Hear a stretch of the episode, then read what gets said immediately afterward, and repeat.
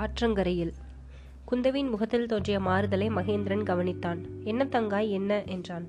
தனித்து வந்த குதிரையை வெறித்து நோக்கிய வண்ணம் இருந்தாள் குந்தவி. அவள் வாயிலிருந்து வார்த்தை ஒன்றும் வரவில்லை. இதை கவனித்த மகேந்திரன் தங்காய் அதோ வருகிறது குதிரைதானே?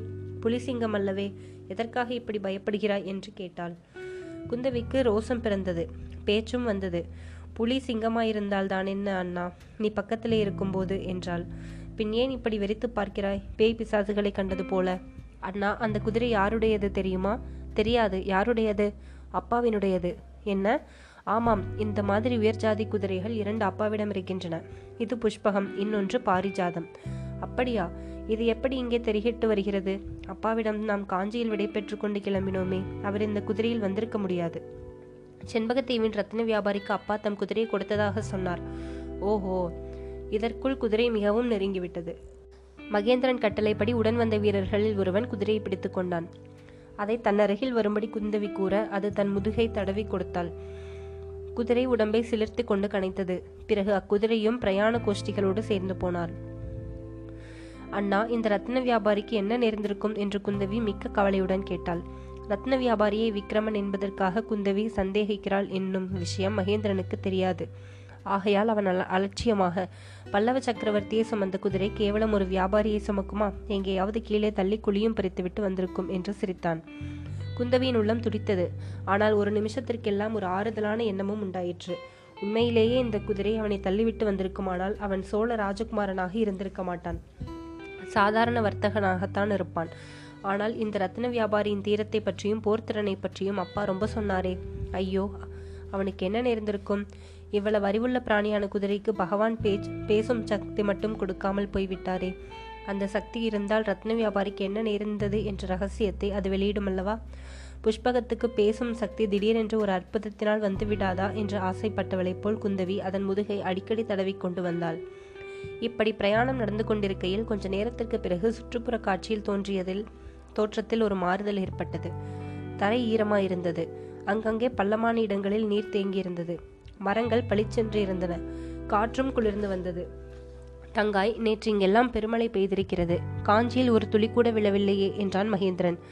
அதை பற்றியேதான் குந்தவியும் சிந்து சிந்தித்துக் கொண்டிருந்தாள். ஒருவாறு அவளுக்கு உண்மை புலப்பட ஆரம்பித்தது.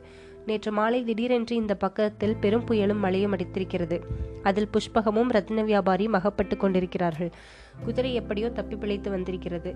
ரத்ன வியாபாரி ஐயோ பாவம் அவனுக்கு என்ன நேர்ந்தது என்பது வழியில் எங்கேயாவது தெரிய வருமா? விபத்து நடந்த இடத்தை புஷ்பகம் காட்டுமா? ஒருவேளை உயிர் போன அவனுடைய உடலும் உடலை காணும்படியாக நேருமா? சிவசிவ அந்த ச அந்த சகிக்க முடியாத நினைப்பினால் குந்தவி கண்களை மூடிக்கொண்டாள். விதம் ஈரமான பிரதேசங்கள் வழியாக அரைக்காத தூரம் போன பிறகு சூரியன் அஸ்தமிக்க ஒரு நாளிகை பொழுகு சமயத்தில் காட்டாற்றங்கரைக்கு அளி வந்து சேர்ந்தார்கள். நேற்று மாலை அந்த காட்டாற்று அளித்த காட்சிக்கு இப்போதைய காட்சி நேர்மாறாயிருந்தது. நேற்று அங்கே ஊழிக்காலத்து மகா பிரளயத்தைப் போல கண்ணுக்கெட்டிய கெட்டிய தூரம் ஒரே ஜலப்பிரவாகமாய் பிரம்மாண்டமான சுழல்களுடனும் ஹோ என்ற பேரிரைச்சல்களுடன் அலைமோதி கொண்டு போன வெள்ளம் பார்க்க பீதிகரமான காட்சியை அளித்தது. இன்று அதே பிரதேசம் பிரளயத்திற்கு பிறகு ஏற்படும் புது உலக சிருஷ்டியில் நவமோகனத்தை பெற்றிருந்தது. காட்டாற்றின் மத்தியில் முழங்காலளவு ஜலம் சலசலவென்று சத்தத்துடன் போய்க் கொண்டிருந்தது. அஸ்தமன சூரியனின் பொற்கிரணங்கள் பசுமர கிளைகளின் வழியாக வந்து ஓடும் ஜலத்தில் தவழ்ந்து விளையாடி வர்ணஜாலங்களை காட்டின. நதிக்கரை பறவைகள் மதுர கானம் செய்து கொண்டு மரங்களில் உள்ள கூடுகளை நோக்கி வந்தன.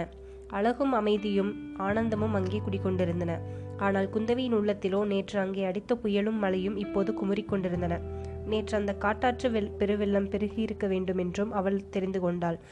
நதிக்கரை மரங்களின் அடிமரத்தில் தண்ணீர் பிரவாகத்தின் புது அடையாளம் நன்றாக பதிந்திருந்தது. தாழ்ந்த கிளைகளில் வெள்ளத்தில் வந்த வைக்கோல் முதலியவை சிக்கிக் கொண்டிருந்தன. காட்டாற்று வெள்ளமாதலால் மலமளவென்று பெருகியிருக்க வேண்டும். ரத்ன வியாபாரியின் கதியை ஒருவாறு குந்தவி இப்போது ஊகித்தாள். காட்டாற்று வெள்ளத்தின் சக்தியை அறியாமல் அவன் நதியில் இறங்கியிருப்பான். அல்லது அவன் இறங்கிய பிறகு பிரவாகம் திடீரென்று பெருகியிருக்கும். குதிரை எப்படியோ தப்பி கரையேறி இருக்கிறது பாவம் அது வெகு நேரம் கரையிலே ரத்ன வியாபாரியை எதிர்பார்த்து காத்திருக்கும். அவன் கரைக்கு வராமல் போகவே காஞ்சியை நோக்கி கிளம்பியிருக்கிறது. ரத்ன வியாபாரி ஐயோ பிரவாகத்துக்கு இரையாயிருக்க வேண்டும். அடடா தாயாரை பார்ப்பதற்காக அவசரமாக உறையூருக்கு போவதாக சக்கரவர்த்தியுடன் சொன்னானாமே.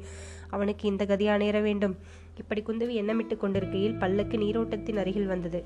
எல்லோரும் ஜனத்தில் இறங்கினார்கள். ஆனால் புஷ்பகம் மட்டும் நீரில் இறங்க தயங்கிற்று. நதிக்கரைக்கு வந்ததிலிருந்து அதனுடைய தயக்கம் அதிகமாயிருந்ததை எல்லோரும் கவனித்தார்கள். அதை பிடித்து வந்த போர் வீரன் நீரோட்டத்தில் இறங்கும்படியாக அதை பலவந்தப்படுத்தினான். குதிரையும் இறங்கிற்று. அவ்வளவுதான். உடனே அது ஒரு திமிரி திமிரிக் கொண்டு போர் வீரனுடைய பிடியிலிருந்து விடுவித்துக் கொண்டது. வந்த கரையை நோக்கி திரும்ப ஒரே பாய்ச்சலாக பாய்ந்து ஓடியது. கரையை அடைந்ததும் அது நிற்கவில்லை. வேகம் இன்னும் அதிகமாயிற்று. வில்லிலிருந்து கிளம்பிய ராமபானம் என்பார்களே அது மாதிரி நாலுக்கால் பாய்ச்சலில் பறந்து ஓடி எல்லோரும் பார்த்து கொண்டிருக்கையிலேயே காஞ்சி செல்லும் சாலையில் கண்ணு கெட்டாத தூரம் வரையில் சென்று மறைந்தது. புஷ்பகம் என்ற அப்பா பெயர் வைத்தது சரிதான். தரையில் அதன் கால்கள் தொட்டதாகவே தெரியவில்லையே என்றான் மகேந்திரன்.